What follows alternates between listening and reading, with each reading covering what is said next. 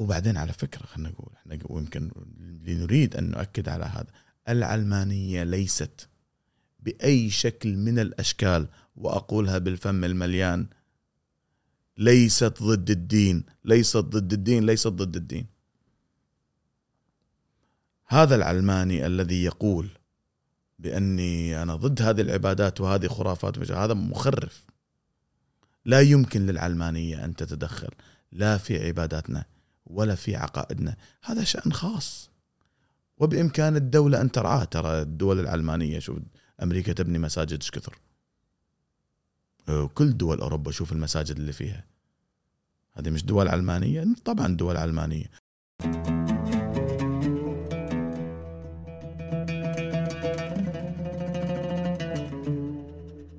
السلام عليكم. هذه الحلقة برعاية شركة حسابي.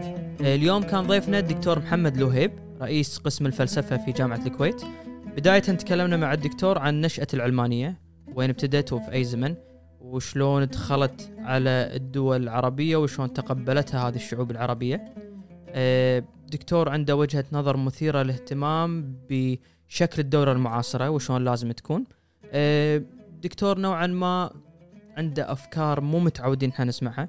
إحنا بالبودكاست من أهم الأسباب اللي ابتدينا وعملنا وحاولنا نطلع هذا البودكاست هي اللي نسمع كل الآراء اللي موجودة. آه، بشرط إنها تطرح باحترام وبشرح أكاديمي مثل ما تفضل فيه الدكتور. وإحنا ندعو كل مشاهد وكل مستمع اليوم إذا كان معاه رأي موافق أو رأي معارض بأنه يطرح هذا الرأي. ونحقق الهدف اللي إحنا مسوين منه هذا البودكاست بأنه يكون في حوار آه، بشكل ما يتعدى على أي شخص آخر. ونثري فيه المجتمع. نشكركم على متابعتكم ونتمنى تستمتعون بالحلقة. آه، مساك الله بالخير دكتور. مشكور على وقتك على ييتك عم نتكلم عن العلمانيه اليوم دكتور فودنا ناخذ قصة ظهور العلمانيه وكانت البيئة اللي ظهرت فيها شلون كان شكلها وقتها. جيد. وأشكركم في البداية على هذا اللقاء. وعلى طرح هذا الموضوع المهم اللي دائما الناس تهاوش. فيه وتدخل إلى حلبات القضاء تتصارع هناك. ولكن يعني هذا الموضوع في النهاية هو موضوع آه، يخص ثقافتنا العامة يخص تشكيل دولنا يخص يخصنا إحنا العرب والمسلمين بدرجة كبيرة. نشأة ما بيقول الكلمة الكلمات تختلف يعني ما بين دولة والثانية في لغات مختلفة. ولكن السياق العام لظهور العلمانية هو سياق أوروبي.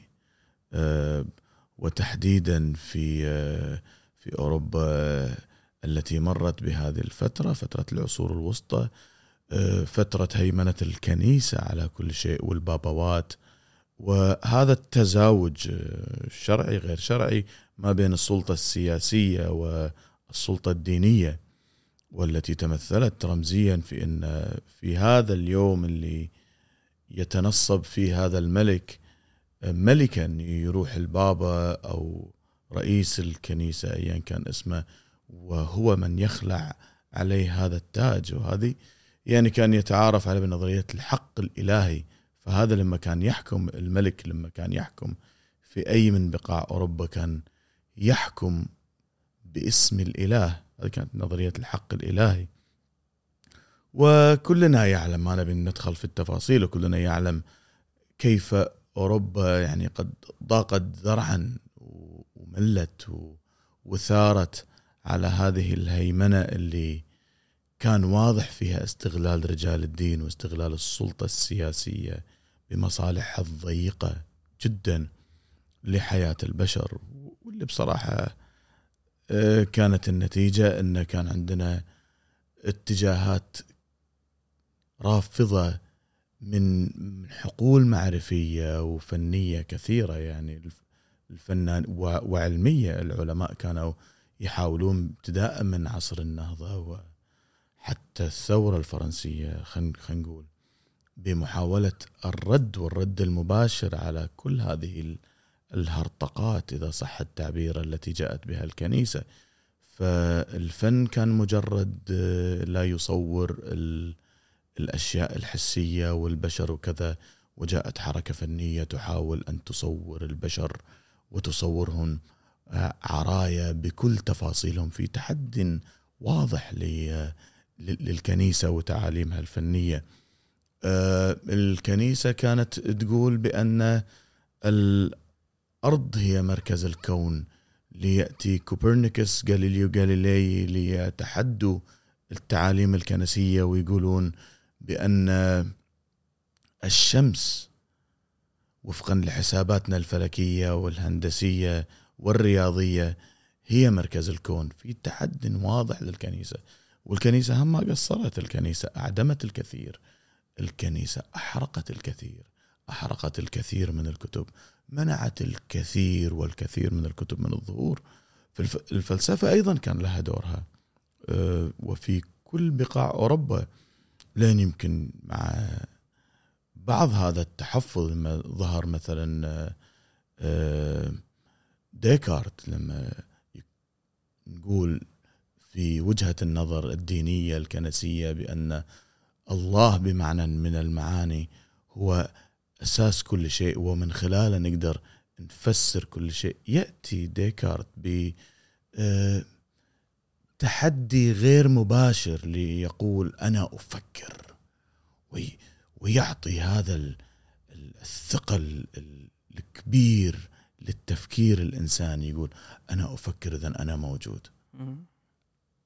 أنا بتفكيري من يثبت وجودي وجودي كفكر ها؟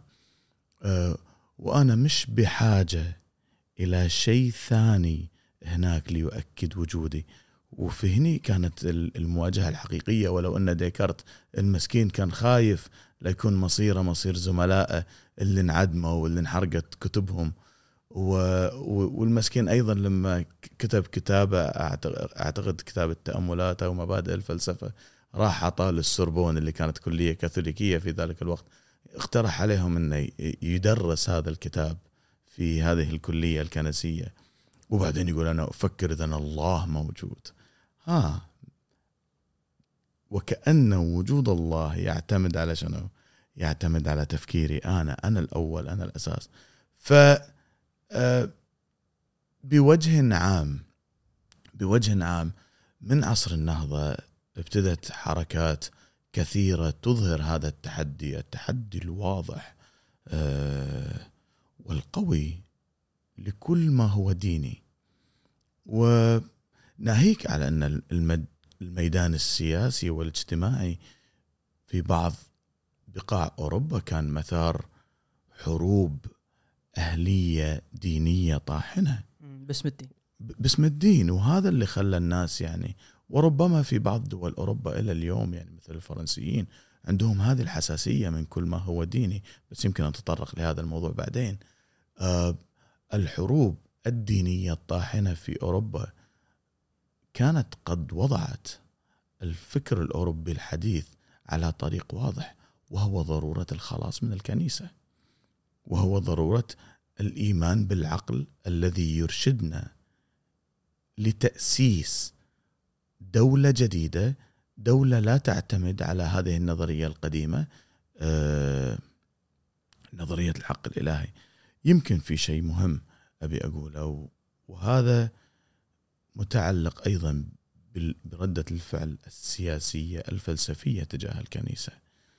آه، فظهر بعض المفكرين يعني مثل ماكيافيلي ماكيافيلي مهم مهم جدا في في كتاب الأمير. آه، يقدم هذه النصائح للأمير شلون يحكم. ومن هذه النصائح يقول له أنت ترى الدين بكبره أنت بإمكانك تستغله عشان تحكم عشان تحكم الناس لأغراضك أنت. بس عفوا دكتور أنا مثل ما اتفقنا أنا معلوماتي ضحلة بس تعطيني لما تذكر هالأسامي ولا تعطيني مكان وزمان؟ يعني ماكيافيلي هني قاعد نتكلم عن اي قاعد نتكلم عن 1600 وشوية. تمام. أنا اسوء منك في التاريخ. بس على الأقل يعني أنا اعرف التسلسل هذا تقرب لي بس ولكن التواريخ بس تقرب لي إياها. يا دوب أتذكر عيد ميلاد عيالي.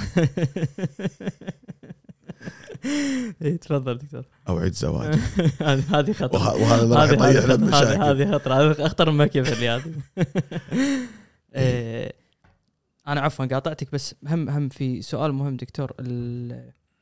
بس أبي أعرف يعني إحنا اليوم دائما نسمع إن استغلال السلطة للدين.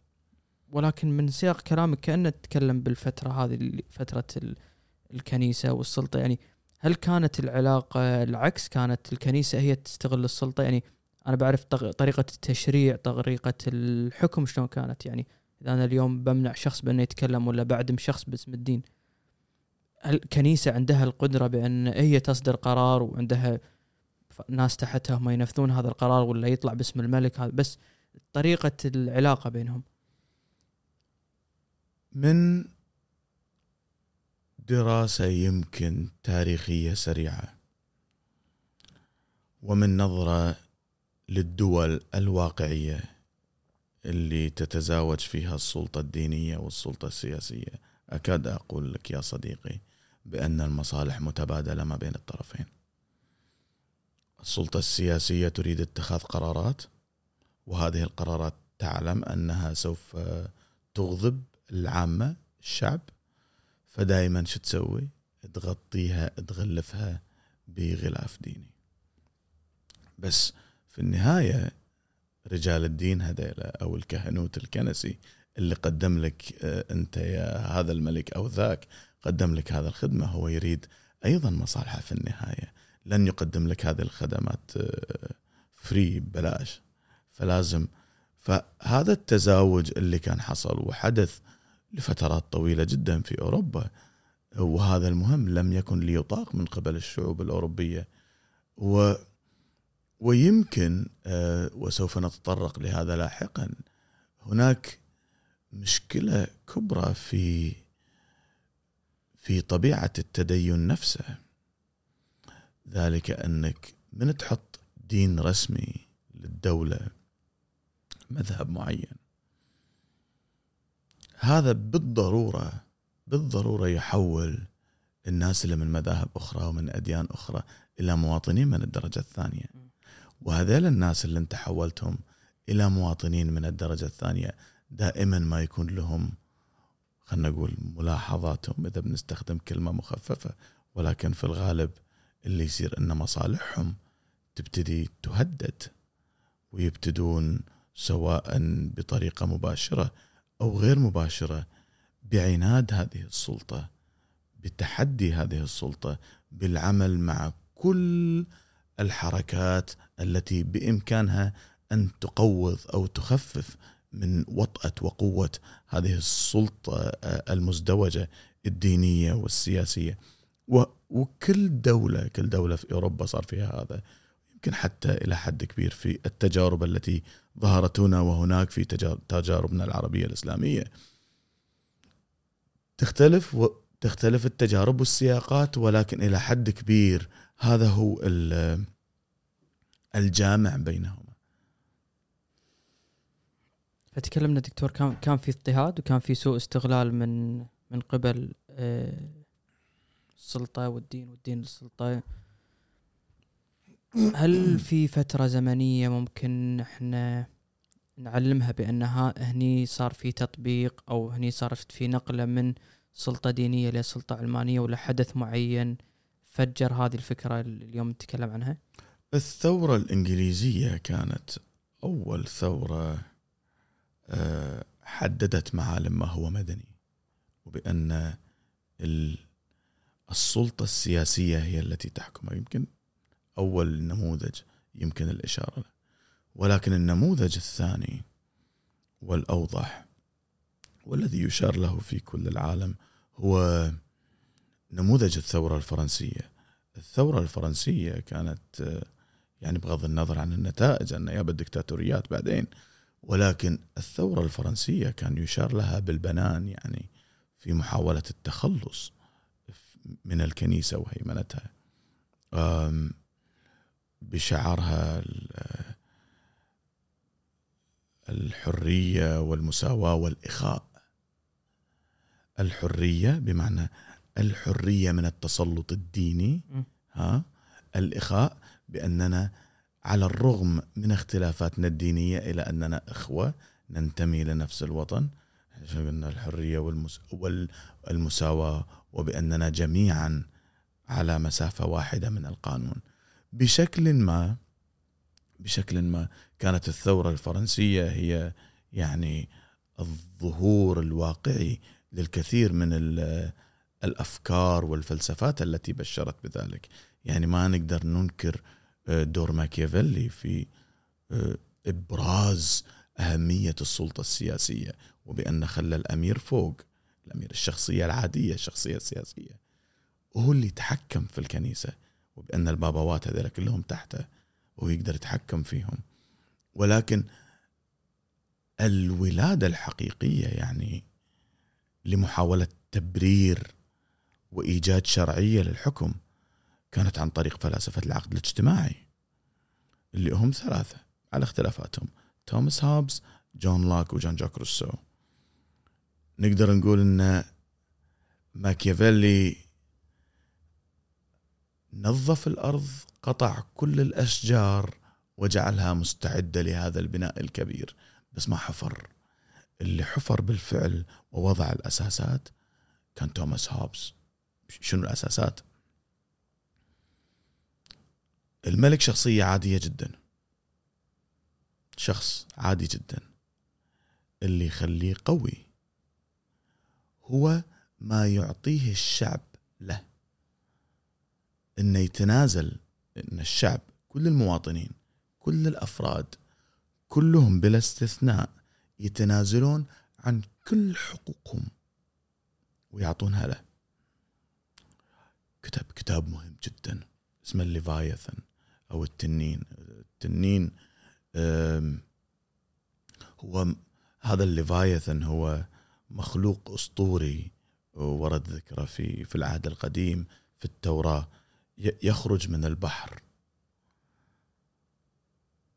وياكل الأشياء اللي حواليه وكل ما ياكل يكبر يروح لجزر ياكلها ويكبر ويكبر ويكبر وكأن الدلالة رمزية أن هابز بيقول لنا بأن الملك. هو ال Leviathan وهو اللي أصبح في هذا المكان مو لأن الله اختاره أنتم تنازلتوا بل.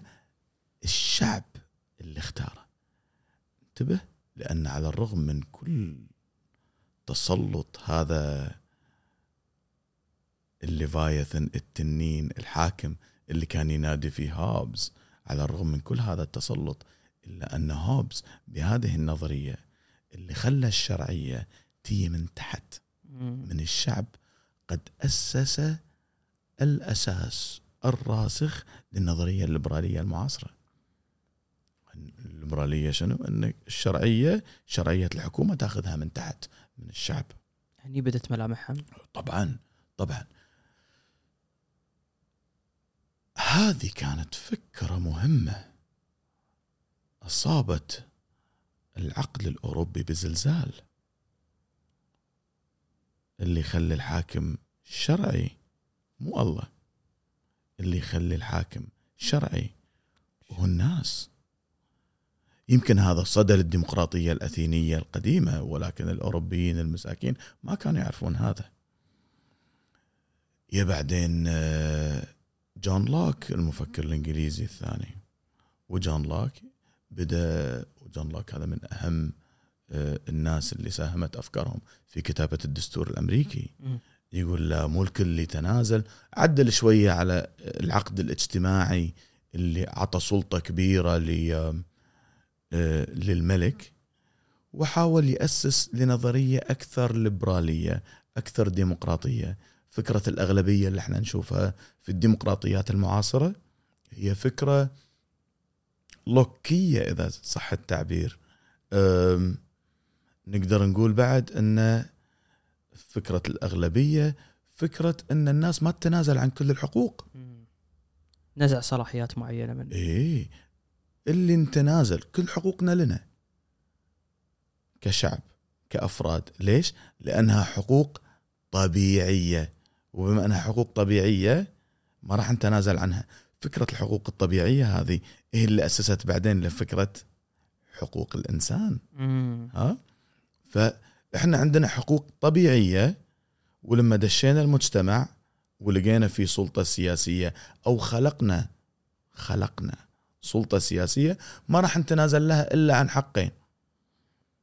الحق الأول هو حق آه، تنفيذ العقوبة وحق القضاء بمعنى آخر. محمد أنا وياك اذا تهاوشنا. راح تصير مشكلة بصراحة. آه، أنا راح أقول أنا على حق وأنت راح تقول أنا على حق. والمشكلة أنك أنت خصم وأنا خصم. وأكيد لأنك أنت خصم وأنا خصم كل واحد بيقول عن نفسه أنه صح. فتخيل أنا وياك ندخل في صراع وأنا خصم وأنت خصم وأنت تصير قاضي في قضيتك الخاصة وأنا أصير قاضي في قضيتي الخاصة. شو اللي بيصير بعد؟ أنا بنفذ العقوبة تجاهك لأن أنا أعتقد أنا صح وأنت بتنفذ العقوبة تجاهي وبالتالي شو اللي راح يصير؟ صراع. اذا يقول لك لابد من التنازل عن حق القضاء. حق القضاء نتنازل عنه ونعطيه حق منه؟ حق سلطة منفصلة السلطة القضائية. هم. زين من اللي ينفذ العقوبة اللي يحطها القضاء؟ السلطة التنفيذية. شفت مبدأ فصل السلطات اللي نتكلم عنه اليوم؟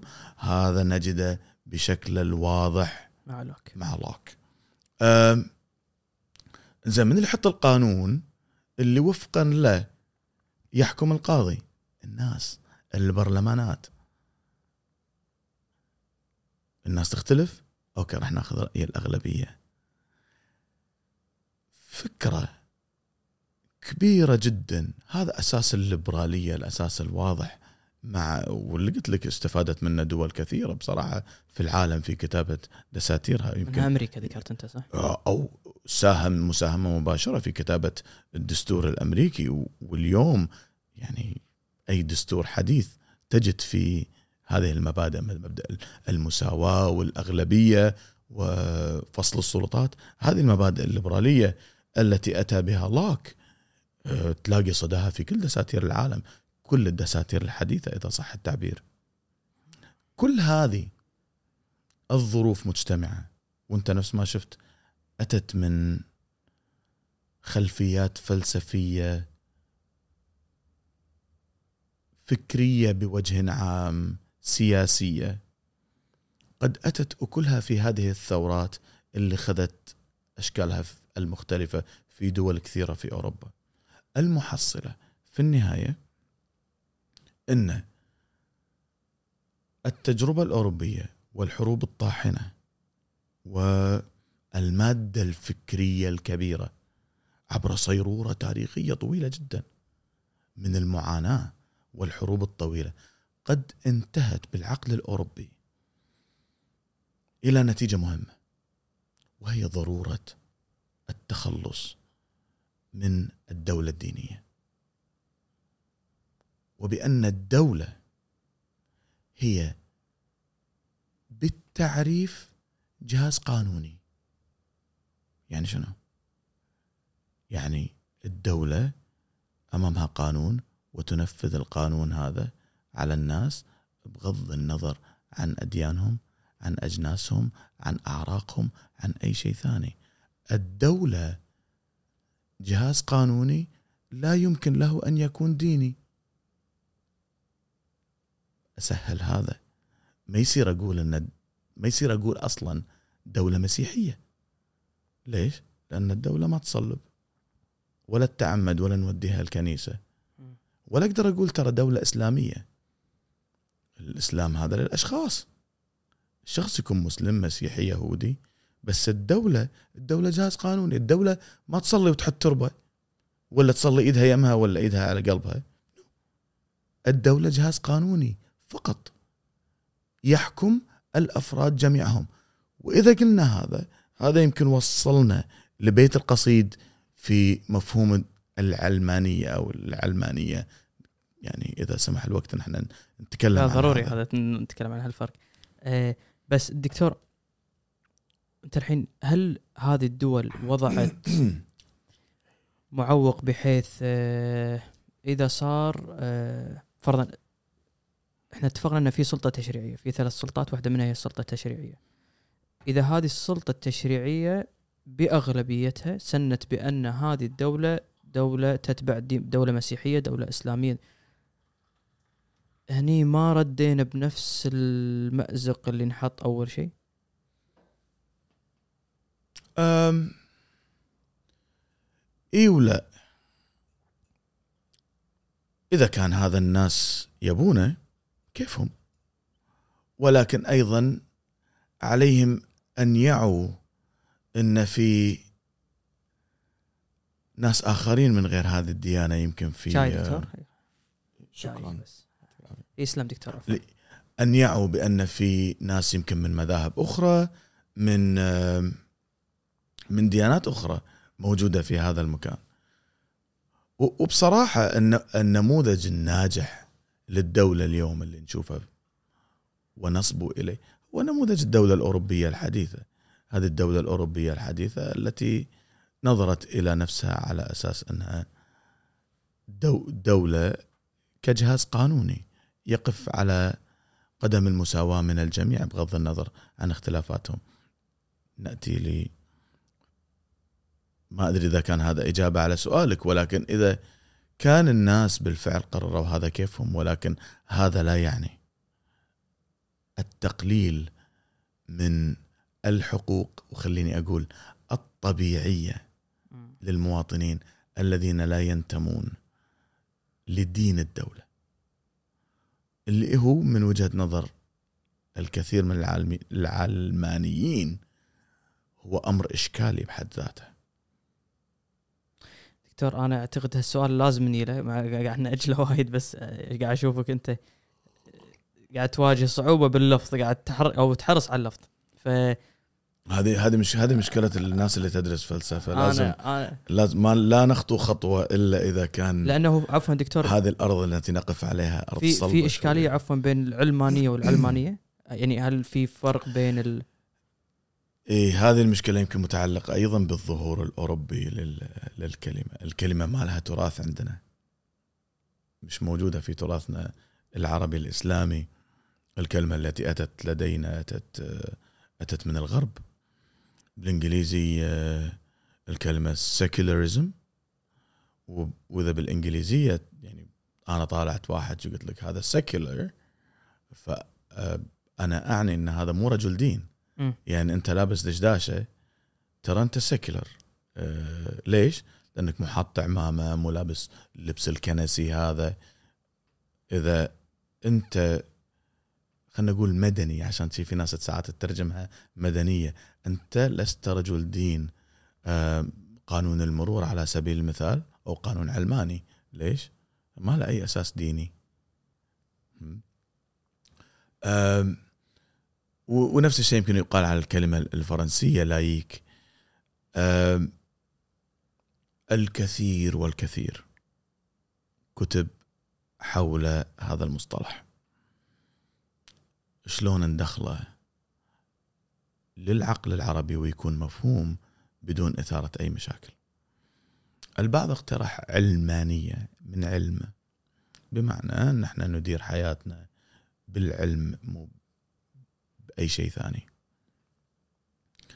أه وهذه بصراحة من وجهة نظري فيها مشكلة. لأن أعتقد علمانية إذا اشتقت من العلم راح تأكد على أن العلم هو الأسلوب أو الطريقة الوحيدة في فهم العالم. وإذا كان ذلك كذلك وقعنا في مشكلة تبرير أي شيء خارج العالم. لأن حتى الأشياء اللي خارج العالم الله الملائكة اليوم الآخر لأن إحنا أقرينا بأن العلم هو اللي يفسر لنا كل شيء. راح تحتاج فراح- تبرير علمي. راح نطيح بمشكلة مع الأشياء التي تقع خارج نطاق العلم. وبالتالي يمكن هذه ال- العلمانية تكون بشكل من الأشكال آه، علموية. علمية متطرفة إذا حبيت. يسمونها علموية؟ يسمونها علموية. علمية متطرفة ترفض كل ما هو خارج هذا العالم. ترفض كل ما هو إذا حبيت آه، نستخدم الكلمة التقنية ميتافيزيقي. م. الحين بصراحة العلمانية اللي إحنا نعرفها السكيلر مو كذي. ليست هكذا على الإطلاق. ولذلك أنا أفضل كلمة علمانية من أي أنها مشتقة من عالم. بمعنى أن العلمانية هذه هي موقف يشير إلى اهتمامنا بشؤون هذا العالم. وهذا لا يعني بالضرورة إن إحنا ما نهتم بشؤون العالم الآخر. ليش؟ لأن إحنا كل واحد فينا عنده آه، جانبين من شخصيته أو أكثر. أنا عندي هذا الجانب الروحي اللي أتعلق فيه بالله عز وجل. أنا أصلي وأصوم وأقوم بواجباتي الدينية. وعندي الجانب الآخر من شخصيتي اللي هو ينظم حياتي المعيشية. عندي مش عندي مشاكل في البرلمان عندي مشاكل في السلطة السياسية عندي مشاكل اقتصادية عندي مشاكل اجتماعية. فهذه كلها يمكن بوجه من الأوجه تعالج ضمن مصطلح علمانية. بمعنى أنها اهتمام بشؤون هذا العالم. مش بالضرورة نفي كل ما هو هناك. ها؟ و عشان كذي خلينا نتفق اليوم بأن إحنا راح نتكلم عن هذه العلمانية الاهتمام بشؤون هذا العالم. الزمني العالم اللي فيه هذا الزمن زمننا إحنا العالم اللي نعيشه. على نفس الموضوع دكتور يعني ك نركز على الدائرة ال- الأكاديمية. لما أنتم تستقبلون مفردات آه، وجدت آه، في العالم الغربي. بس إحنا فرضا تكلمنا الحين سيكولاريزم اللي هو جاء آه، ترجمتها إلى العلمانية ولا العلمانية. هل في قصور بالعالم العربي في أخذ هذه الكلمات وتفسيرها بتفسير الغرب وما في تفسير مناسب لعالمنا العربي ولا شنو اللي قاعد يصير بالضبط؟ شكرا محمد على هذا السؤال شوف العلمانية عندنا ليست ترفا فكريا على الإطلاق بصراحة أخذناها من الغرب مثل ما اضطرينا ناخذ أشياء كثيرة. ترى فكرة الدستور اللي عندك موجود هذا واللي دافع عنه الكثير. إسلاميين وعل وعلمانيين. ترى هذه فكرة غربية. أه اليوم إحنا محتاجين السيارات ولكن أتينا بها من الغرب. لا يمكن لنا أن نفهم الكتاب بقراءة صفحاته الأخيرة. عالمنا العربي الإسلامي مر بمراحل تاريخية طويلة. أنا أعتقد من وجهة نظري قد أدت إلى مواجهته بالعلمانية بنموذج الدولة الأوروبية الحديثة. لأن إحنا بصراحة ما كان عندنا شيء ما كان عندنا نموذج. الحين راح أقول لك ليش. الخلافة الراشدة الدول الإسلامية المتعاقبة الأموية العباسية لا لا لا لا على آخر شيء وصلنا إلى الدولة العثمانية. الدولة العثمانية بدايات القرن العشرين الدخول في الحرب العالمية. الدولة العثمانية رجل أوروبا المريض اللي كانت مسيطرة على كل العالم العربي الإسلامي اللي أنت تشوفه هذا. خسرت الحرب. وتفتتت من الداخل. تفتتت نتيجة أسباب كثيرة. وترى جزء من تفتتها جزء آه، متعلق بنا نحن في الدول العربية الناس اللي ثارت ضد نزعات التتريك وإلى آخره. و- واستعباد العرب ودفعهم للحروب ويخلونهم في آه، في الصفوف الأمامية. دون الدخول في هذه التفاصيل التاريخية اللي يهمنا نعرف أن الدولة العثمانية التي تحكم كل هذا السياق العربي الإسلامي سقطت. بكل هذه التركة الكبيرة سقطت. وعندما سقطت الدولة العثمانية جاء المنتصر في الحرب ليتقاسم التركة. وصار عندنا الاستعمار في كل مكان العرب كانوا يعتقدون أنهم تخلصوا من الدولة العثمانية أو خلينا نقول البعض لقى نفسه تخلص من الدولة العثمانية لأن الدولة سقطت.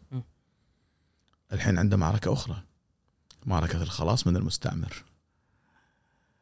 ودخلت كل الدول العربية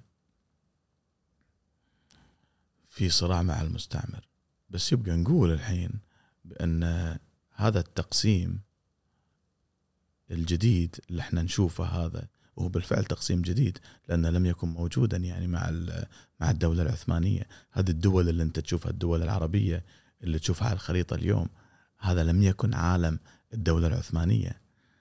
آه هذا التقسيم هو تقسيم المستعمر. قسم وفقا لمصالحه، مصالحه هو والمصالح الدولية هي اللي حددت هذا التقسيم. هذه الدول بشكل مختلف متقارب هنا وهناك ثارت على المستعمر. المستعمر اضطر في فترات مختلفة من الخ... للخروج من هذه الدول. كان وطن عربي إسلامي واحد تحت الدولة العثمانية. تحول إلى أقطار مختلفة مع المستعمر. صارت. كانت الدولة العربية الموحدة أو الإسلامية الكبيرة. أصبح لدينا اليوم دول نسميها قطرية بمعنى أن هذه الدول تحددها حدود سياسية اتفق العالم عليها وصادقت الأمم المتحدة عليها. دولة قطرية. من الدولة الإسلامية الكبرى إلى أقطار عربية منفصلة هنا وهناك. يخرج الاستعمار ينتصر الثوار العرب في كل مكان. أوه الحين إحنا محتاجين مشروع دولة جديد. لأن الواقع هو شنو؟ الواقع دول قطرية. مو إحنا اللي قسمناها قسمها المستعمر وخلاص رضوا. أسر هنا وهناك تحكم ثوار نجحوا في ثورة ما حطوا قائدهم هني وهني. الآن التحدي الحقيقي هو بناء الدولة. زين شنو النموذج اللي وفقا له سنبني هذه الدولة الجديدة؟ النموذج الأنجح في هذا العالم. ذاك العالم يمكن ولا زال هو نموذج الدولة الأوروبية الحديثة. دولة المواطنة وحقوق الإنسان دولة الدستور دولة الضمانات القانونية دولة فصل السلطات. أوه! هذه الدولة اللي إحنا نبيها صارت جمهورية هني دولة ملكية هني. ولكن حتى الملكيات كانوا دائما يحافظون على حد أدنى من الشكل الدستوري للدولة. من هنا من هنا تواجه العرب وأصبح في مقابلة وجها لوجه مع شكل حديث للدولة. دولة تقول بأن كل المواطنين بغض النظر عن اختلافاتهم الدينية والعرقية والجنسية و في اللون إلى آخره كلهم ما يجمع بينهم هو صفة المواطنة أمام القانون. وهذا كان يختلف لأن العالم اللي يعرفونه هو عالم ديني. الرابطة اللي تربط الناس هي رابطة الدين.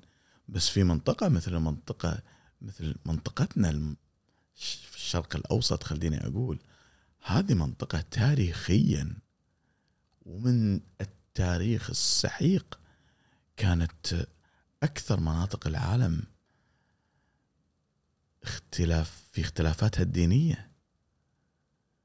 أه تعدد الأديان كان فيها كبير تعدد كبير جدا في الأديان والطوائف والمذاهب.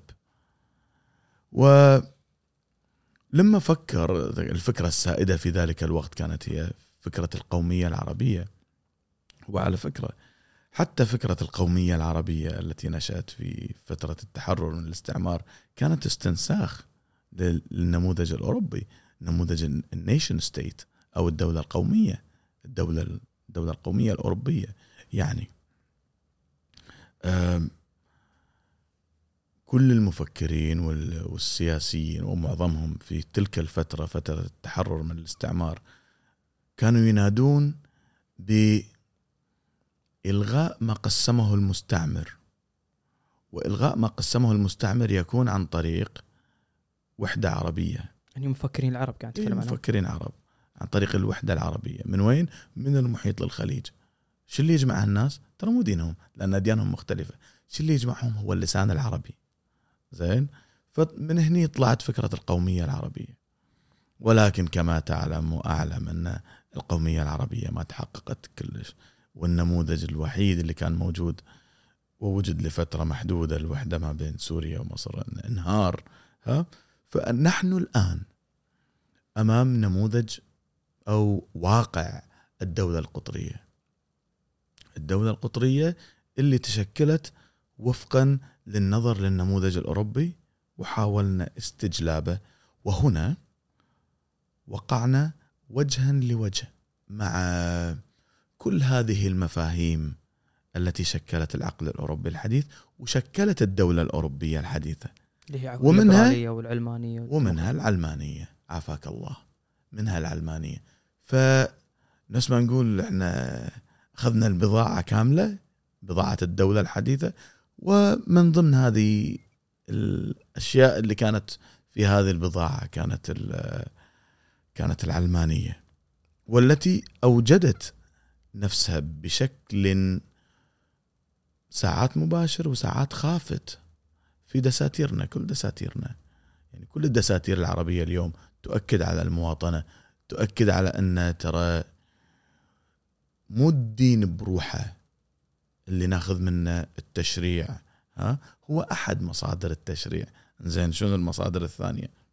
العقل العقل الإنساني والرأي الإنساني والبرلمانات ومصالح الدولة في أشياء كثيرة تحدد حياتنا العملية أكثر من الدين. بس دكتور لها تفسير آه،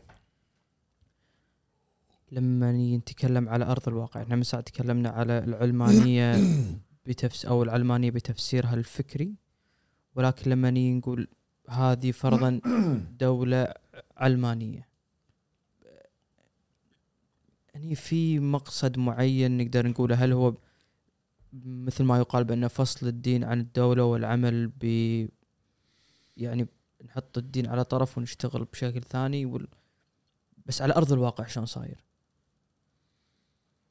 كطريقة إدارة دوله لما نقول شوف، هذه دولة أحد علمانية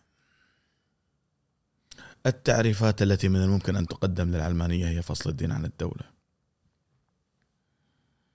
بس الشيطان يكمن في التفاصيل. ترى إحنا لما نعني الدولة نعني الشأن السياسي. أن نأخذ هذه الكلمة على عواهنها ونقول آه هذه العلمانية تبي تخلينا ملحدين إلى اخره شو السالفة هذا خطأ أصلا. العلمانية لا تتعرض على الإطلاق لحياتك الخاصة وعباداتك وصلواتك ها وعقائدك كلها العلمانية لا تتعرض لهذا على الإطلاق. كل ما تقول العلمانية هو أن إدارة الدولة إدارة الدولة إدارة الشأن السياسي من قبل الحكومة هي إدارة لا تنطلق ولا تنبثق ولا تستمد خليني أقول من آه، من الدين أو من النصوص الدينية. وهني في مشكلة. ليش اللي ينادون بالعلمانية يقولون بذلك؟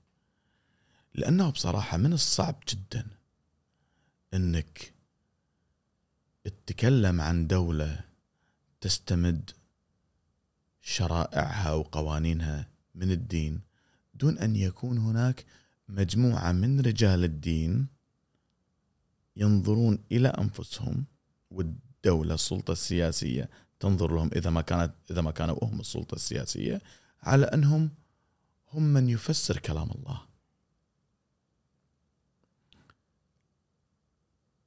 وهذا تحديدا تحديدا اللي رفضته السلطة ال- اللي رفضته الثقافة الأوروبية والشعوب الأوروبية في فترة من الفترات أن الدين كان محتكرا مستلبا مسروقا من قبل مجموعة من الأشخاص. حتى لو أنت مسلم وأنت سني واختلفت في تفسير هذه الآية أو تلك وكان هذا التفسير محتكر من قبل مجموعة من الأشخاص يعلنون عن أنفسهم أنهم السلطة الرسمية السلطة الرسمية لتفسير النص الديني. فبصراحة أنت واقع. تحت سلطة ديكتاتورية شرسة وشرسة جدا. هذه السلطة مش بس راح تحدد شنو تسوي بحياتك العملية وشلون تدير الدولة لأنهم في الواقع هم اللي راح يديرون الدولة. اللي راح تسوي انه راح تتدخل في حياتك الخاصة أيضا. لأن وفقا لهذا المنظور وهم يتحكمون فيك كمؤمن وكمواطن. كمؤمن اللي هو هذه عقيدتي بس من لو كنت موافق لهم وكنت من نفس المذهب فدير بالك. ترى أنت لن تختلف عنهم في أي تفسير أو وجهة نظر أخرى لأنك لازم تكون وفقا لهم. آه، تابع. لهذا التفسير أو ذاك. وإن اختلفت معهم فأنت أيضا طايح بمشكلة. آه، يا إما اولا دينيا راح يصفونك بأنك آه، عاصي إذا ما قالوا لك إنك كافر. وهذا موجود ترى في الدول الدينية عادي جدا. ومن ناحية طاعتك لهذه الدولة الدينية كمواطن فأنت أيضا لا تسائلهم. يعني على سبيل المثال لو الدولة الدينية قررت دخولك دخول الدولة في حرب إحنا لازم ندخل هذه الحرب. وأنت انطلاقا من حقوقك المواطنية نفترض كمواطن قلت يا جماعة أنا بتساءل يعني ليش- دخلنا هذه الحرب؟ هذه حرب ظالمة. لا يجوز أن ندخل هذه الحرب. هني كيف سوف يتم النظر لك من قبل الدولة الدينية التي قررت الدخول في حرب. أنت معادي للدين ممكن. أنت معادي للدين أنت قد كفرت بالدين.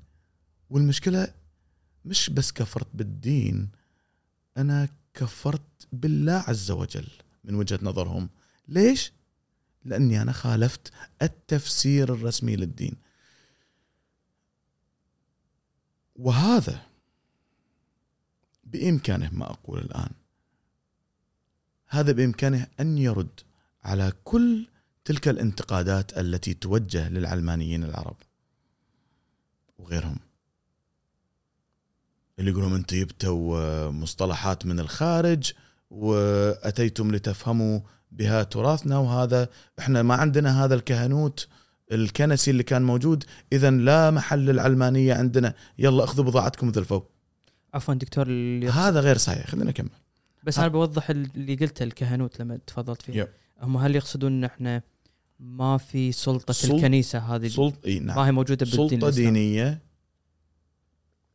سلطة دينية تحتكر تفسير النص الديني وش يقولون لك يقولون إن إحنا ما عندنا في إسلامنا هذا ما عندنا في دولتنا الدينية كهنوت مثل السلطة الكنسية اللي هناك ولذلك لا محل للعلمانية عندنا. ولكن في الواقع الحقيقة إني أنا ما راح أنظر لهذا أنا بس بنظر لطبيعة الدولة الدينية.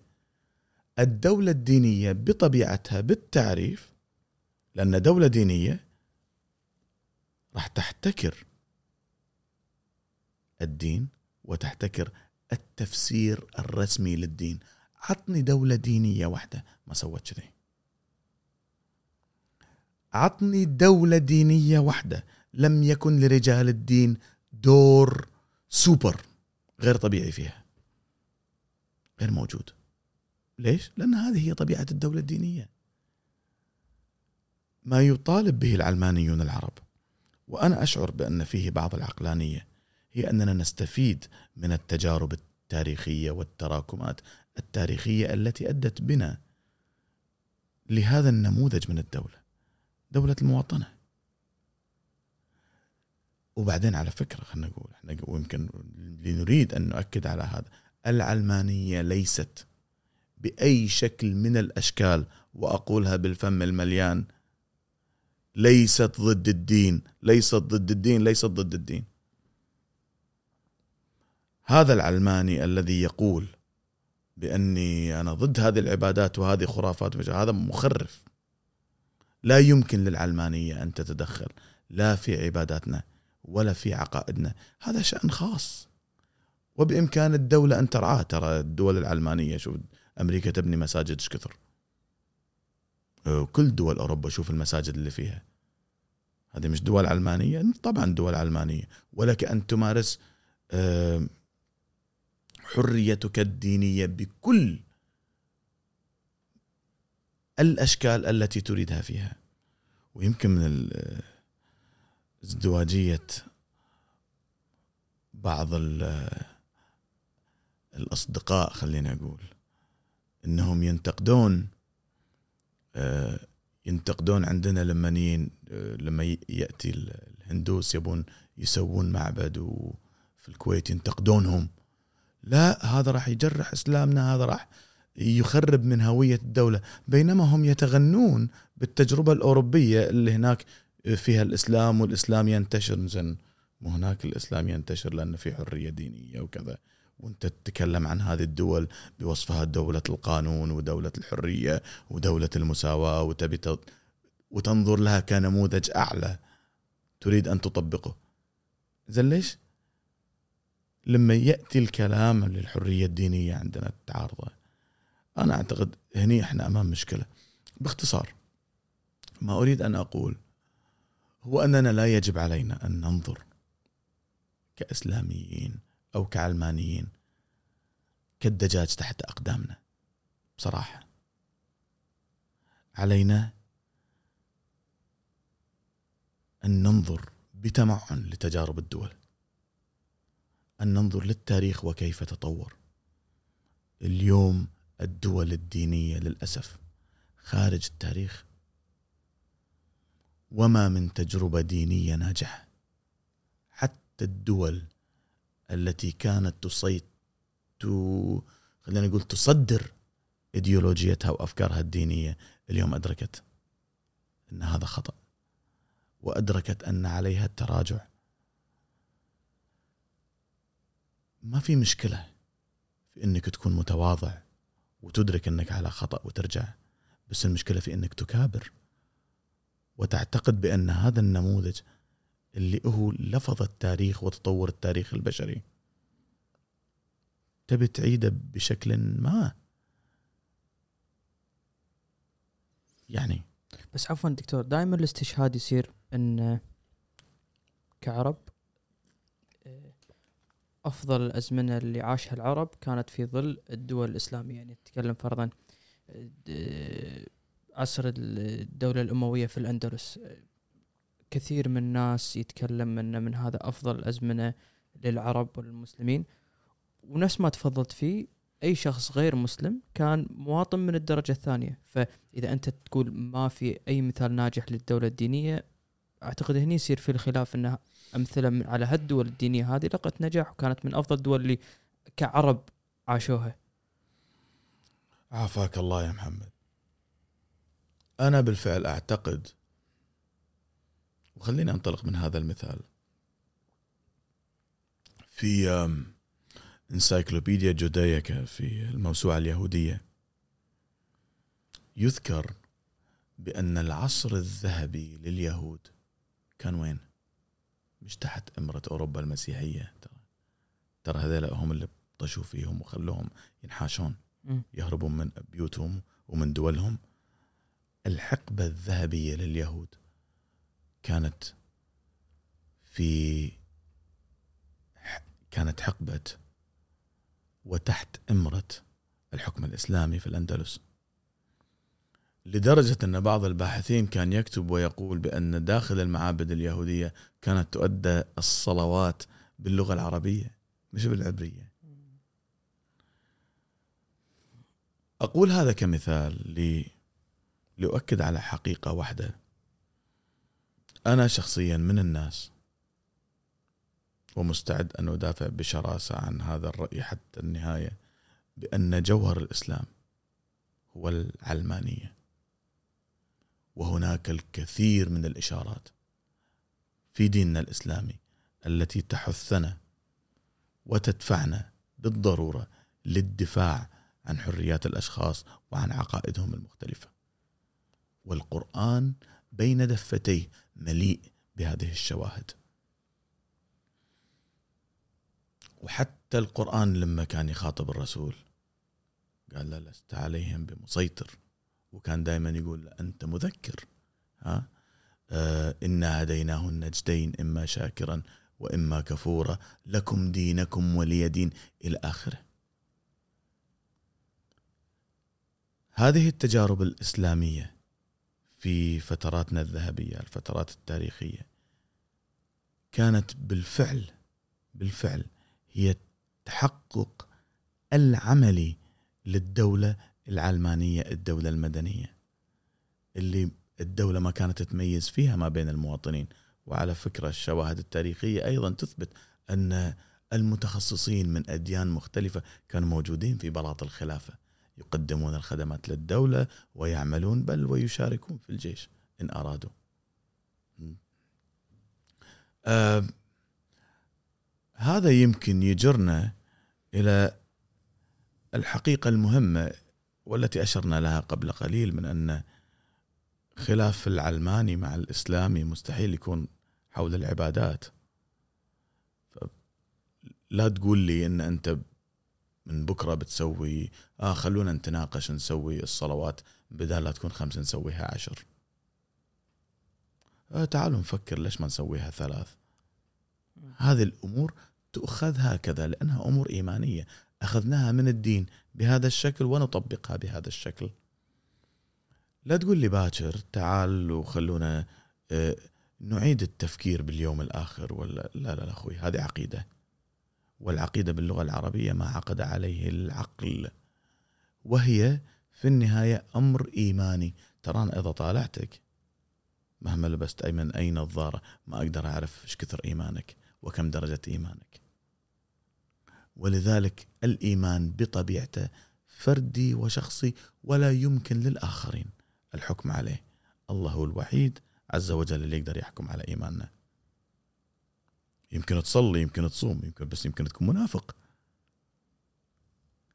المجال الوحيد المجال الوحيد الذي يتدخل العلماني فيه في النقاش مع الإسلامي أعتقد أو من يقول بالدولة الإسلامية يقول له تعال خلينا نفكر في إدارة الدولة اللي هو موضوع الشريعة الإسلام عقائد وعبادات وشرائع إحنا اثنين خلصنا منهم العقائد والعبادات نأتي للشرائع و ما هو هدف التشريع الإسلامي في النهاية؟ مش إيجاد العدل؟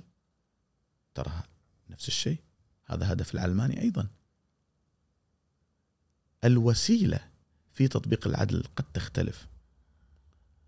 الإسلامي يبي يطبق هذا العدل انطلاقا من النصوص الدينية. والعلماني يريد أن يطبق العقل العدل انطلاقا من العقل ومبادئ العقل. كل واحد عنده أرض صلبة يعتقد أنه واقف عليها. بس لحظة شوية.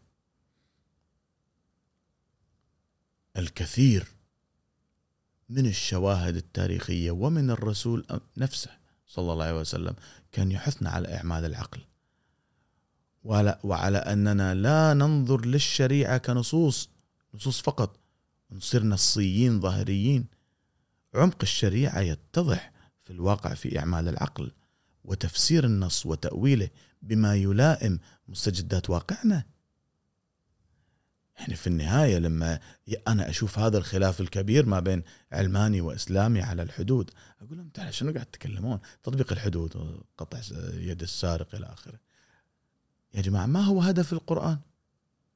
أليس معاقبة السارق ما هو هدف العلماني العلماني بيقول حق السارق روح بيتكم لا اثنينهم يبون يعاقبون ولكن الخلاف هو خلاف ثانوي هو خلاف حول التطبيق شكل التطبيق للعقوبة.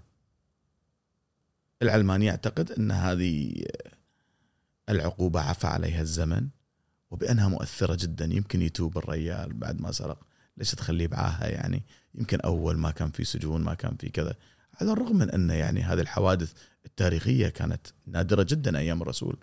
ولا ننسى أن عمر بن الخطاب رضي الله عنه في عام الرمادة أيضا كان قد عطل الحدود. نقدر نقول عن عمر بن الخطاب أنت إيمانك قليل؟ لا والله ما نقدر نقولها. بس نقدر نقول انه أعمل عقله. ونقدر نقول أن الله من كان يأمره بذلك مثل ما يأمرنا كلنا إن إحنا نعمل العقل في دنيانا وبإن إحنا نحط الشرائع التي توصلنا لتطبيق العقل العدل آسف. هذا هو الهدف. المشكلة اليوم إن إحنا استنزفنا وأرهقنا تماما تماما في هذه الثنائيات تطبيق الشريعة ورفض تطبيق الشريعة مع العلمانية ضد العلمانية.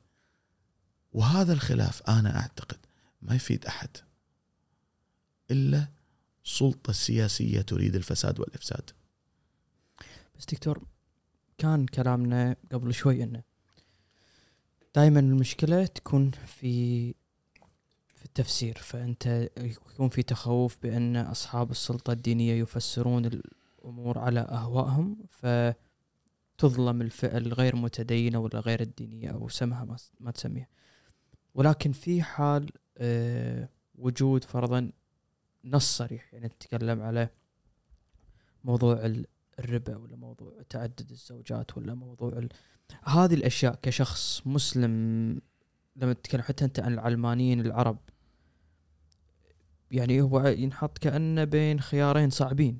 فشلون ممكن يتعايش الإسلام مع العلمانية في هذه الأمثلة اللي طرحناها توه؟ طب يتعايش الإسلام مع العلمانية لأنه كما ذكرت سابقا أنا لا أرى خلاف بين الاثنين. الإسلام والعلمانية وبعدين خلينا نقول ترى العلمانية مش مذهب سياسي. يقول عليك أن تفعل كذا وكذا وكذا وكذا كانه نفس الماركسية ولا آه، أي إيديولوجيا ثانية. لا, العلمانية هي إطار أو مجال مفتوح جدا كل اللي يقوله عليك أن تفكر في إدارة حياتك والاعتناء بشؤون حياتك انطلاقا من العقل. وانتبه ترى حتى العقل هذا يصحح نفسه. العقل الإنساني يخطئ وبالنقاش في البرلمانات آه، وفي غير البرلمانات بإمكاننا أن نكتشف الخطأ وأن نعدل التجربة. حتى الديمقراطية لما إحنا نتكلم عنها الديمقراطية صيرورة تاريخية وقعت في أخطاء. الناس تعدل أخطائها تعدل دساتيرها تعدل قوانينها إلى أن تصل إلى مرحلة مقبولة من الديمقراطية. وكذلك هو تطور العقل.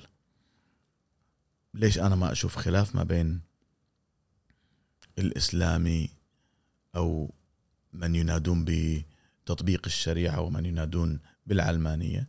لأن إذا دخلوا الاثنين في حوار هادئ حول هذه الكلمة المهمة. مقاصد الشريعة.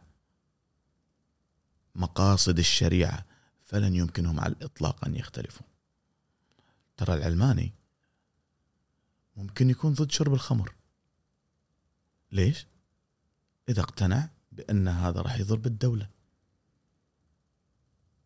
ويضر المجتمع. مثل ما الإسلام يحرم آه، يحرم شرب الخمر انطلاقا من النصوص. تبقى المشكلة يا صديقي وأنا أعتقد المشكلة الأكبر في أن يظهر علينا قوم يعتقدون أن الله لم يخلق مؤمنين إلا هم ليقولوا بضرورة تطبيق النصوص كما هي. وخلينا أقول لك نأتي للآية مالت احل لكم من الزوجات ها مثنى وثلاثة ورباع ها؟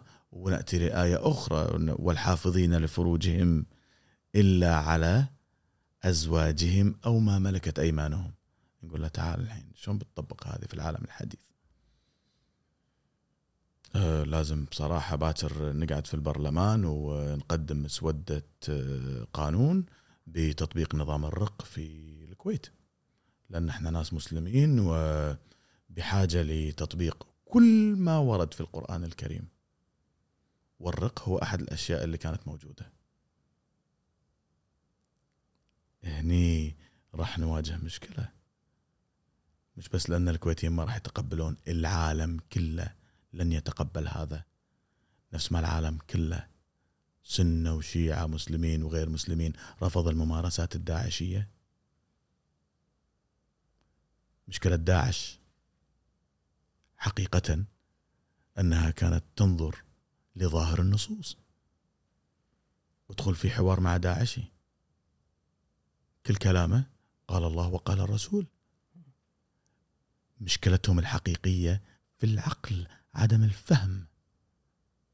في تعقل هذه النصوص في التفكير في مقاصد الشريعة. ولذلك هم أتوا ينظرون لأنفسهم أن أتوا لعالم خارج غير هذا العالم اللي نعيش فيه.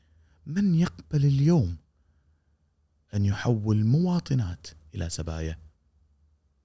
انه يشتريهم ويبيعهم في سوق نخاسه هذا حدث ترى. حدث قبل سنوات عدة. قليلة جدا. الناس كانوا يزعمون بأنهم يطبقون الإسلام. وهذا طلعوا في الكويت صح؟ طلعوا في الكويت وغير الكويت. إذا استطعنا القول وبجرأة من أننا أمام تحدي حقيقي. يخص النظر إلى تراثنا. يخص النظر إلى ديننا. يخص النظر إلى واقعنا السياسي والاجتماعي. وان قدرنا بكل جرأة أن نقلب أعيننا إلى الداخل. وأن نحاسب أفكارنا. أنا أعتقد إحنا اجتزنا الاختبار الأكبر. قال أحد الفلاسفة بأن الجرأة التي تتطلبها لمواجهة ذاتك وأفكارك أكبر بكثير من تلك الجرأة التي يتطلبها جندي في ساحة القتال.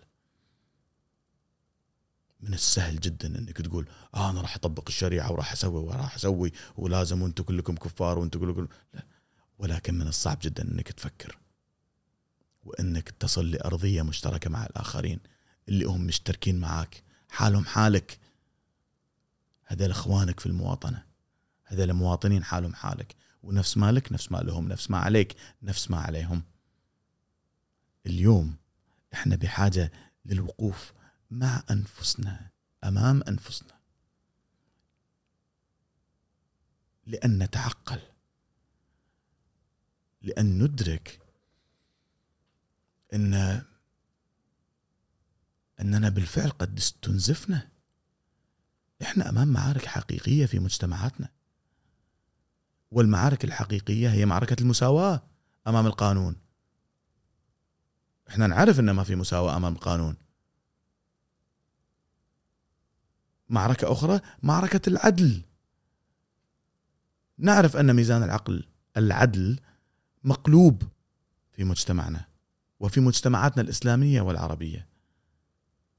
نعرف أن هناك حقوق مسلوبة من المرأة وبأن الإسلام قد أمرنا نفس ما العقل يأمرنا بإيجاد وضمان هذه الحقوق لها. هذه تحديات حقيقية تخص حياتنا الواقعية. ترشيد السلطة يا أخي.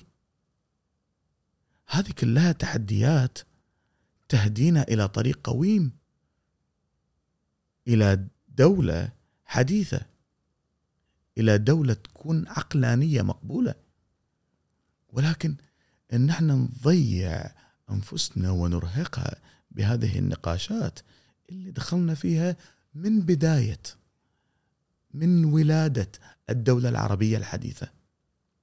خليني أقول لك من الثلاثينات والاربعينات إلى اليوم تقريبا 100 سنة ولا زلنا نتساءل عن هوية الدولة. نعم. لازلنا إلى اليوم.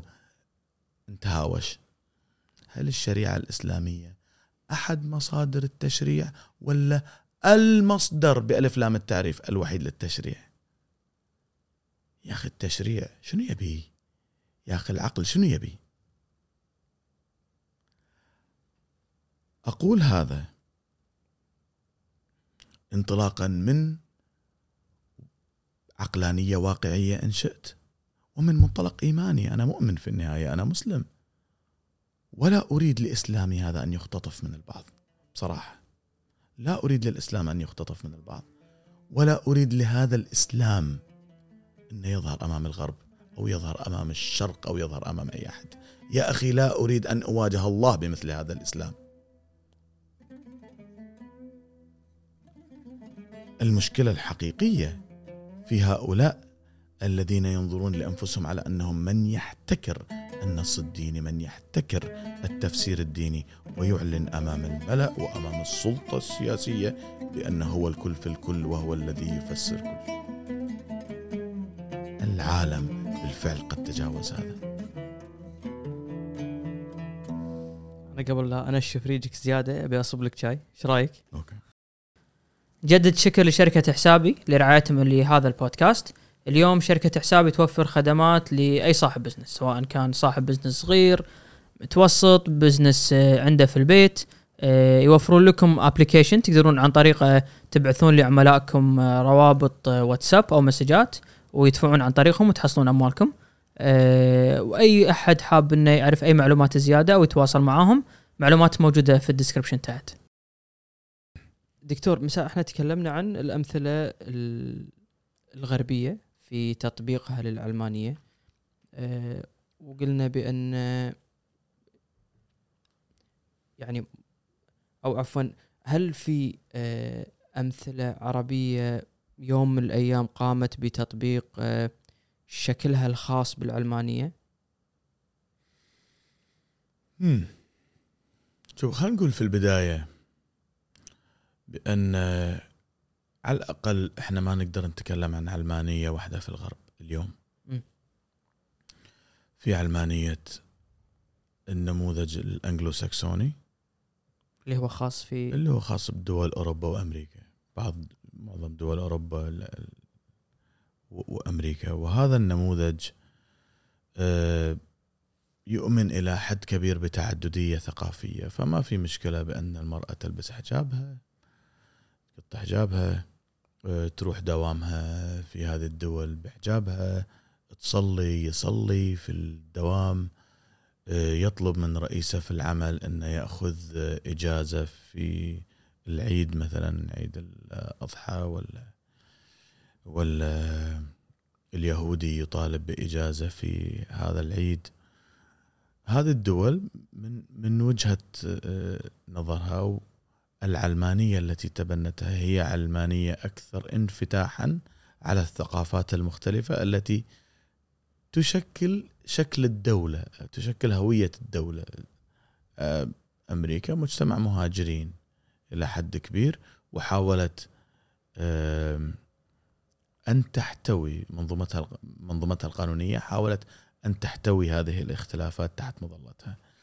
النموذج الفرنسي نموذج آه، فريد وهذا يمكن آه، نفسره بالحروب الطاحنة الشرسة المريرة التي ذات الطبيعة الدينية التي مرت بها آه، فرنسا. ففرنسا اليوم تشدد على إبعاد الدولة عن أي مظهر ديني. فإحنا لما نشوف آه الفرنسيين يرفضون الحجاب يمنعون المرأة من ارتداء الحجاب. لا هذا حكي غير صحيح. المرأة تقدر آه، تلبس حجابها وتروح أي مكان باستثناء المباني الحكومية لأن المباني الحكومية تمثل الدولة. وهذا مش بس ضد الإسلام هذا ضد أي شكل ديني آخر. الدولة ومش ضد الحجاب وهذا أي شكل ديني. الدولة وفقا لتصورهم يجب أن تتبنى وتتمثل. هي هذه النظرة للهوية الفرنسية. والهوية الفرنسية من وجهة نظرهم يجب أن تكون لا دينية. لا دينية. ولذلك في مساجد فرنسا مدروسه مساجد مدروسه معابد بس الدولة ما تعطيهم مساعدات. ليش؟ لأن هذه هوية الدولة هذه ميزانية الدولة تروح للمرافق العامة اللي تخدم الدولة تروح للمساعدات للمساعدات للمواطنين بغض النظر عن انتماءاتهم الدينية وكذا. اذا عندنا على الأقل نموذجين النموذج الفرنسي الذي يشدد على الهوية اللادينية للدولة وأن الدولة ما يكون فيها أي شكل ديني على الإطلاق. وهذا يمكن يثير التساؤلات زين ليش أنتم مسيحيين وكاثوليك وكذا؟ ولكن هذا يعني خارج خارج مناقشتنا. إحنا قاعد نناقش النموذج النموذج الفرنسي حاليا. وهناك النموذج الانجلو ساكسوني التجارب العربية تختلف. وفقا لتطوراتها وسياقاتها التاريخية آه، الدول العربية في معظمها بشكل أو بآخر حاولت الحفاظ على شكل الهوية العربية الإسلامية وكذلك آه، شكل الدولة الحديث الدولة الدستورية الحديثة اللي استوردتها من أوروبا والذي يؤكد على حقوق المواطنة.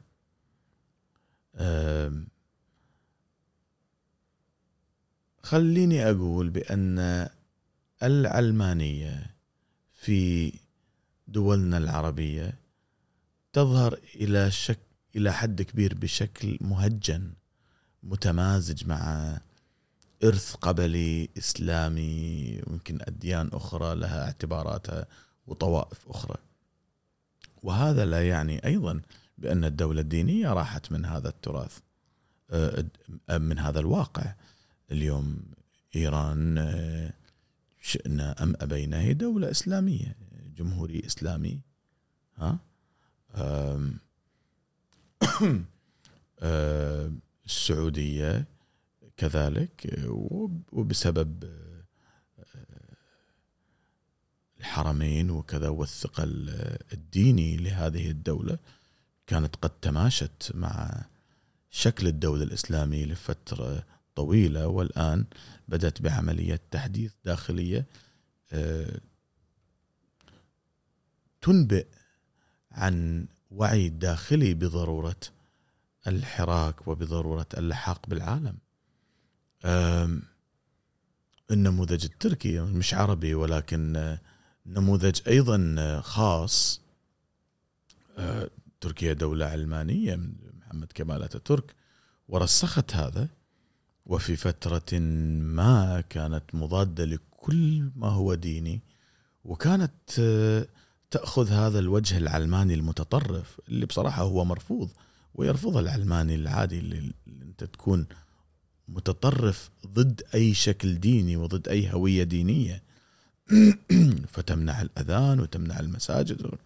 يعني هذا غير مقبول ولكن بالظروف التاريخية أنا قلت قلت قبل شوي إن لكل دولة في هذا العالم اللي نعيش فيه عالم العالم العربي الإسلامي تطورها وسياقاتها التاريخية. ولكن آه، واختلف تطبيق العلمانية آه، في هذه الدولة أو تلك. ولكن ما نريد أن نشدد عليه وفقا لهذا السياق هو أن ما في نموذج ثابت للعلمانية. ولكن هناك بعض المبادئ الأساسية التي بالإمكان الارتكان لها لمحاولة معرفة الأسس التي يتأسس عليها هذا المفهوم وهو نفس ما قلنا في السابق الارتكان إلى العقل الإيمان بالعقل ودورة آه، في إيجاد آه، رفاهية الإنسان والاعتناء بهذا العالم بشكل مقبول. وهذا الأهم أن هذا الاعتناء بالعالم لا يجب أن يكون انطلاقا من نصوص دينية ها اللي تكلمنا عنها إدارة شؤون الدنيا عن طريق الشريعة. ومرة أخرى هذا لا يعني اختلاف العلماني مع الإسلامي. ذلك أن الاثنين هدفهم واحد في النهاية ألا وهو العدل. ولكن إحنا في هذه الحالة محتاجين أن إحنا نفكر في مقاصد الشريعة. وهناك الكثير على فكرة من المفكرين العرب الإسلاميين اللي قالوا بإمكانية هذا التزاوج يعني ما بين الدولة العلمانية والدولة الإسلامية. المفكر الأزهري رائع رحمة الله عليه علي عبد الرازق كان قد قال بذلك. أعتقد أيضا شاكر مصطفى آم آم عدنان عدنان نسيت اسمه المفكر اللي في لندن مفكر عربي. آم ما أريد أن أقوله هو أن هذه الآراء التي ظهرت من بعض المفكرين العرب والمسلمين هي في الواقع تكاد تجد أساس لها في دولة الرسول. يعني الرسول عندما كان يحكم لم ينطلق من نصوص دينية فقط. الرسول كان ينطلق أيضا من مشورة أصحابه والناس اللي حواليه. قبل الحرب كان يستشيرهم في إدارة الدولة كان يستشيرهم قضية تأبير النخل قضية هامة جدا يعني. وأنا أعتقد أنه يجب الإشارة لها. آه، فعندما ذهب الرسول إلى صلى الله عليه وسلم إلى المدينة ووجد أهل المدينة متعلقين على النخل يلقحون النخل. فسألهم شنو قالوا نؤبر النخل يا رسول الله. فقال لهم آه، لا تفعلوا. إن لم تفعلوا فقد آه، أصبتم. ها؟ فاسمعوا كلام الرسول وانزلوا. ما لقحوا النخل. فما حدث إن النخل فسد ولم ينتج. فراحوا يبكون يا رسول الله. فقال لهم أنتم أعلم. بشؤون دنياكم. وهذه رسالة واضحة وصريحة وهادئة إلى العقل الإسلامي في العصر الراهن أمام تحديات القرن العشرين. أن هناك الكثير من إرهاصات من مبادئ الدولة المدنية العلمانية التي تؤكد على التشاور على الحوار على التفكير في القيم الكبرى اللي إحنا نبيها في دولنا الإسلامية العربية. وهذا لن يكون إلا من خلال حوار هادئ بصراحة وصريح ما بين آه، جموعنا آه، كشعوب وكحكومات. آه، لا يمكن لا يمكن إن إحنا نكون دول حديثة عمرنا اليوم. بعد دس بعد الدساتير الحديثة 60 و70 سنة وبعضنا 100 سنة. ولا زلنا نتعارك نتصارع نتطاحن حول هوية الدولة وحول ما يمكن أن نفعل. أنا أقول ذك أقول لك ذلك يا صديقي. وأنت كويتي مثلي وتعلم ما أعني. إيش كثر صار في بيننا خلاف ككويتيين على ارتداء المرأة للزي العسكري؟ الجيش. إلى أي حد ظهر مفكرين دينيين شيوخ دين مع وشيوخ دين ضد؟ من نصدق؟ هذول مسلمين وهذول مسلمين. لماذا انقسمتم هذا الانقسام؟ أتي بك لقضية ليست بعيدة عن هذا اليوغا. هل تتخيل أن تنزف طاقاتنا في التفكير بها بأشكال ممارسات الرياضة. رياضة شيء عادي. الرقص الشرقي الذي يمارس في المعاهد الصحية للنساء نساء بس. يا أخي لماذا تستغرق قضايانا وهمومنا السياسية في قضايا تافهة مثل هذه؟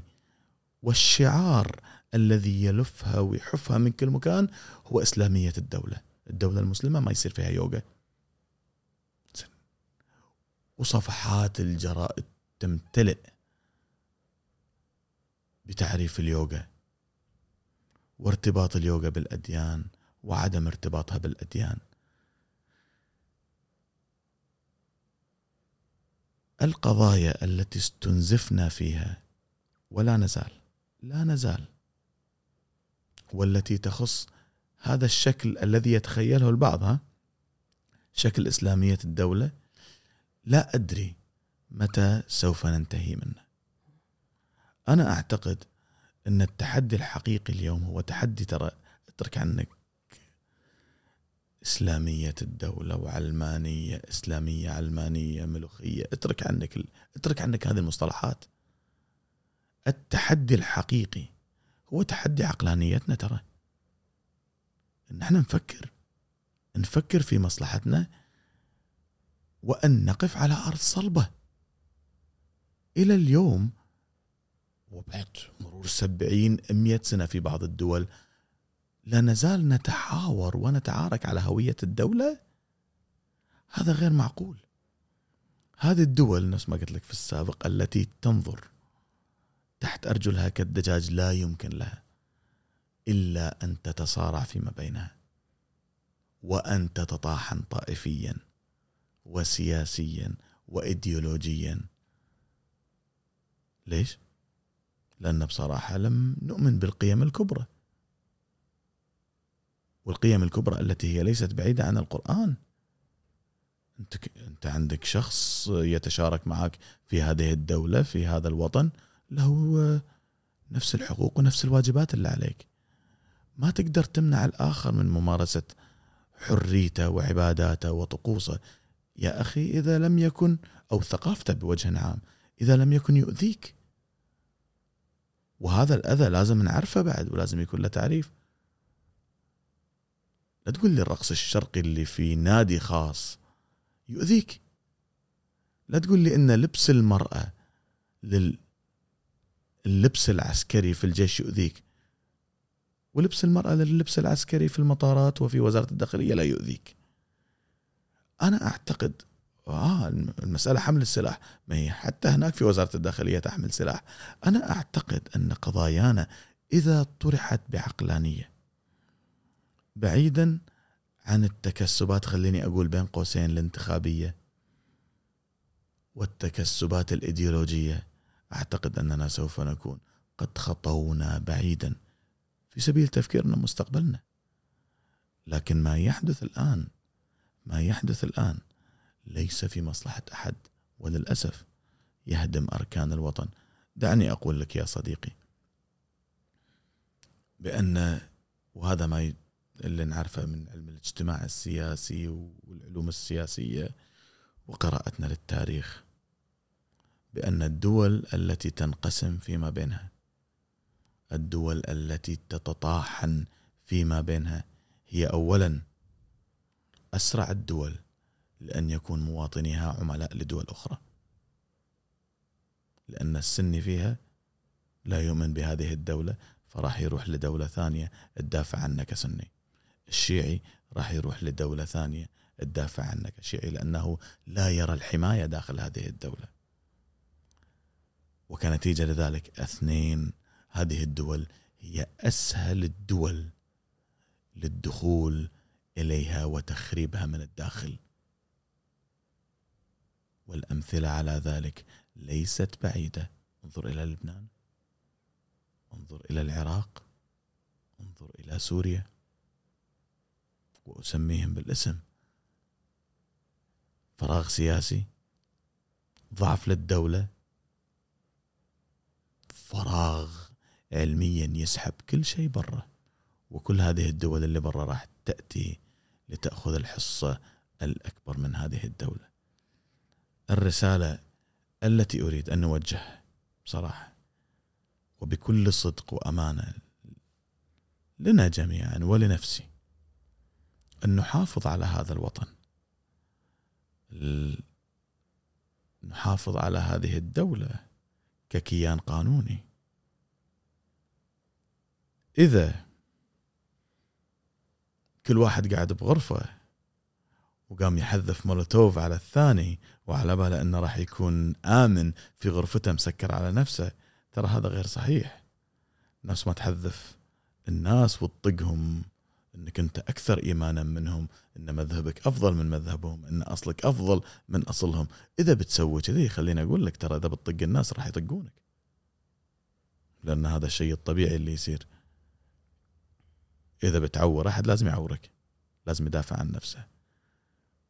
ولا تعتقد على الإطلاق إنك راح تكون محافظ على نفسك بأمان داخل هذه الغرفة. لأن إذا احترقت غرفة بالبيت غرفة واحدة. فالحريق يمتد إلى سائر غرف البيت إلى كل البيت. وساعتها المسألة سهلة يعني. آه، عندك ريول انحاش. انحاش انقذ نفسك. والسؤال هو آسف السؤال هو هل نقبل بأن نترك وطننا؟ اللي يترك وطنة ليذهب لوطن آخر وطنة يضيع يتحول إلى ستيتلس بدون.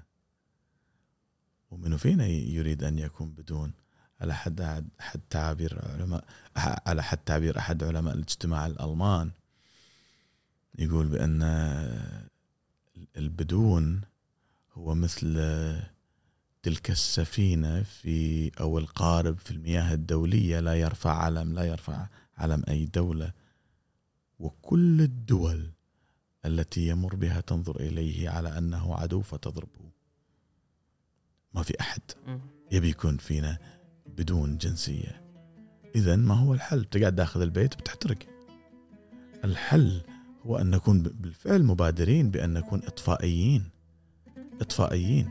أن نعمل على إعمال العقل. وهذا هو التحدي الأساسي لنا اليوم. أنا أقوم بذلك يوميا.